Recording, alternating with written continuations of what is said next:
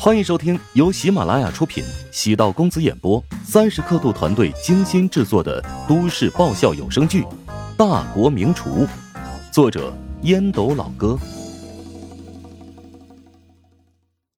第九百四十三集。淮南卫视的记者微微动容，佩服乔治的口才，尽管自己的提问锐利，甚至还有些不礼貌，但乔治都能从容应对。将话题变化的更利于自己。记者采访结束之后，院方打来电话，半个小时之后，上面会有领导过来调研和考察食堂。乔治微微一怔，与陈雪华叮嘱道：“我晚点要去师大食堂那边，你负责接待好那些领导吧。”陈雪华愕然，苦笑道：“你是灵魂，若是不在，岂不会是很尴尬？”就是要制造点尴尬，不然这帮领导三天两头来考察调研，咱们这生意还做不做了呀？原来是这样，放心吧，我会好好接待的。陈雪华忍不住笑出声，尽管乔治的意思是不太喜欢这种考察调研，但陈雪华还是得做好与相关部门对接的工作，毕竟企业运营过程中难免要政府协调一些事情。场面上弄得太难堪，对企业没有好处。不过，乔治的意思，陈雪华也得跟院方沟通一下。只此一次，下不为例，不太现实。但要明确表示，希望领导方面考虑到企业的难处，不要过多的来干扰正常运营。接待活动结束，陈雪华找到梁德才，表达了自己的意思。梁德才沉默许久，感慨道。哎呀，要有敢说真话的勇气，在这一点上，我比不上乔治啊。梁德才绝对算得上是干实事的人，琼金技术学院在他手中生源一直不错，而且就业情况也远超同级别学校。但多年在系统内摸爬滚打，处理问题还是太圆润，也失去了一些赤诚。梁德才随后吩咐属下。以后参观乔帮主食堂之事，尽量在学院这边就挡掉。人家是来经营谋生的场所，又不是遛马耍猴、逗狗的马戏团。沈冰在医院已经住到第六天，毕竟年轻嘛，体质不错，所以各项指征已经正常。他要求出院，但被乔治给否定了。既然是养病，那就一定要痊愈才行。肺炎是一种反复性比较强的大病，容易斩草不除根，春风吹又生。乔治安排严贝照顾沈冰的一日三餐，沈冰跟严贝沟通之后，对乔治有了更深层次的了解。这是一个极其顾家的男人，乔治身价不菲，这是公认的。但若是换成其他男人，回到家中肯定什么事都不做，当个甩手掌柜。但乔治不仅坚持每天下厨做饭，而且还经常打扫卫生、处理家务。我们老板在大学时期肯定特别聪明，是一个学霸吧？严贝用水果刀削着苹果，偷偷的扫了一眼沈冰。老板的大学同学长得真好看，因为在病中，所以没有化妆，但无论皮肤还是五官，让自己有种自惭形秽的感觉。若是论素颜的话，老板娘跟沈冰应该不分伯仲。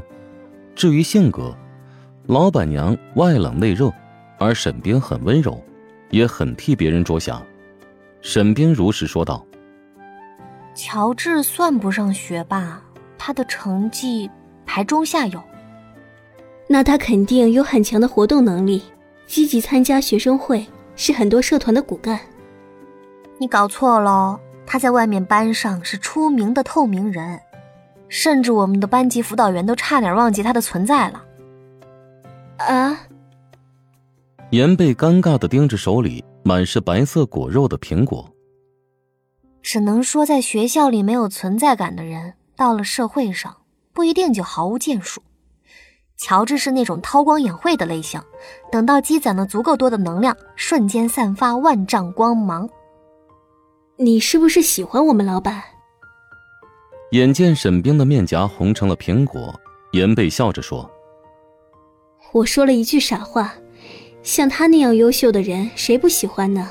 我也喜欢啊。”沈冰发现严贝虽然没有读过什么书，但情商特别高，巧妙就化解了尴尬。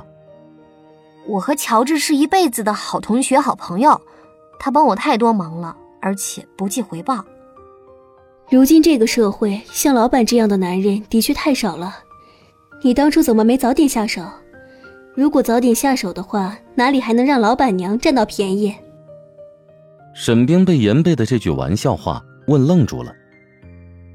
是啊，我当初也是得了白内障，为什么就没看到乔治这只潜力股呢？只能说乔治太会隐藏自己了，跟空气一样，没有任何存在感。不过，即使早已发现他的存在，乔治怕也瞧不上我吧。沈冰也没有想到自己会生出如此自卑的情绪。门被敲响，身穿紫色无袖连衣裙、气场十足的姚燕推开门。沈冰惊讶道：“姚总，您怎么过来啦？”我的左膀右臂为了工作身体累垮了，按理说我早就过来探望你。只是工作太忙了，前几天庆州洽谈项目，昨晚凌晨才回来。您这么忙，还麻烦您跑这一趟，我都快出院了。我原本可以不这么忙，如果你健健康康的，或者小红有你一半的机灵，也不至于我这几日忙得焦头烂额。你病了，我才知道缺你不可。姚燕一本正经的说道：“小红是公司的员工，这几日。”顶替沈冰的位置，沈冰自嘲笑道：“那以后我不得病了。”哎呀，生病啊，又岂是能够操控自如的？我现在很纠结。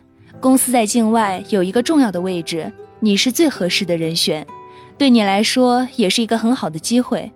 但是如果你离开，我又会特别忙，还真是难以割舍啊！你要赶紧给我一个答复，我会尊重你的决定。再让我考虑几天吧。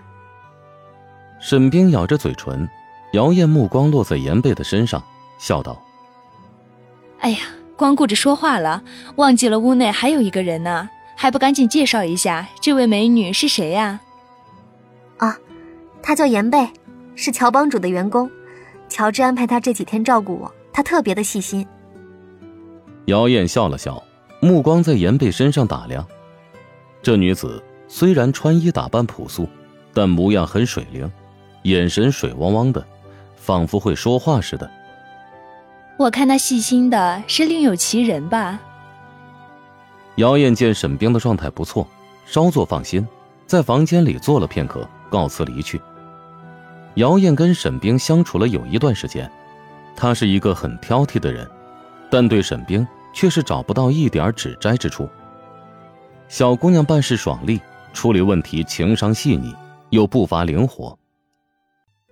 本集播讲完毕，感谢您的收听。如果喜欢本书，请订阅并关注主播。喜马拉雅铁三角将为你带来更多精彩内容。